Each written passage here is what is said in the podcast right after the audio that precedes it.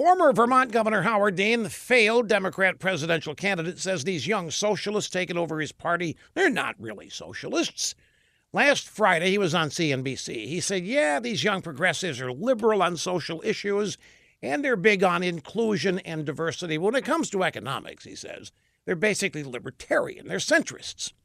And that is a load of bull. There's only one difference amongst the young socialists like Alexandria Ocasio Cortez and the old socialists like Crazy Bernie and the rest of the Democrat Party. That is, the young ones admit who they are, that they are socialists.